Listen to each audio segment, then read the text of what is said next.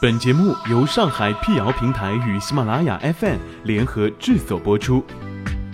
让信息对称传播，让谣言止于透明。欢迎来到谣言侦探社，我是侦探猫皮尔摩斯，当然你也可以叫我皮仔。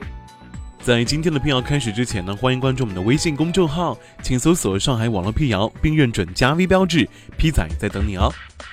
一项针对于四百名美国儿童的新研究显示，女孩早在六岁起就开始相信女孩不如男孩聪明的性别偏见，更可能会避开那些据称是非常非常聪明的孩子才参加的活动。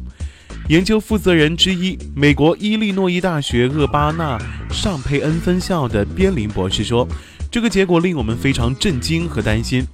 儿童在学龄初期就习得了这种性别偏见，而且这种偏见对他们，尤其是对女孩的活动选择和参加兴趣，都产生了很大的影响。边林解释说，这意味着在成长的过程当中，这种性别偏见会减少女性在一些看似需要高智商领域的参与度。这项由边林与纽约大学心理学教授安德烈·肯皮安领导的研究，发表在二十七日出版的《美国科学杂志》上。据研究人员介绍，美国社会存在一种很普遍的刻板效应。或者说社会偏见，即男性比女性更聪明。由于存在这种偏见，有的女性对自己的智商没自信，也会怀疑自己能否胜任需要高智商的工作，如科学家、高级工程师等。这导致某些领域的女性比例显著低于男性，造成性别失衡。为进一步了解这种性别偏见，研究人员针对五至七岁儿童设计了一系列的测试。这一年龄段被认为是性别偏见开始形成的时期。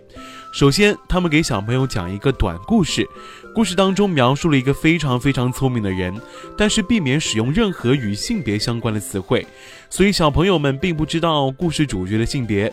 然后他们给小朋友看四张图片，两男两女，让他们猜测哪张图片是故事里描绘的人物。结果显示，男孩和女孩在五岁的时候会更加倾向于选择自己的性别，他们认为自己的性别非常聪明。但是女孩到六岁的时候，这种倾向则会减弱。女孩选择女性的概率低于男孩选择男性的概率。研究人员分析，这一项结果表明，将聪明与男性联系到一起的社会偏见，在学龄初期基本形成。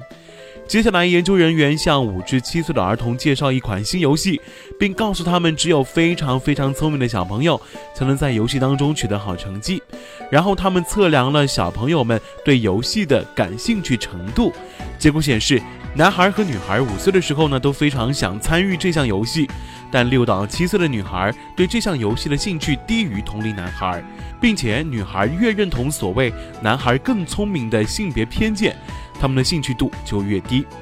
边林说，虽然此次研究的对象是四百个美国儿童，但他们发现儿童的种族、社会经济地位等因素并不影响主要实验结果。这是第一项关于此类性别偏发展时期的研究。我们也很期待看到我们的研究成果在何种程度上能够应用到其他国家当中。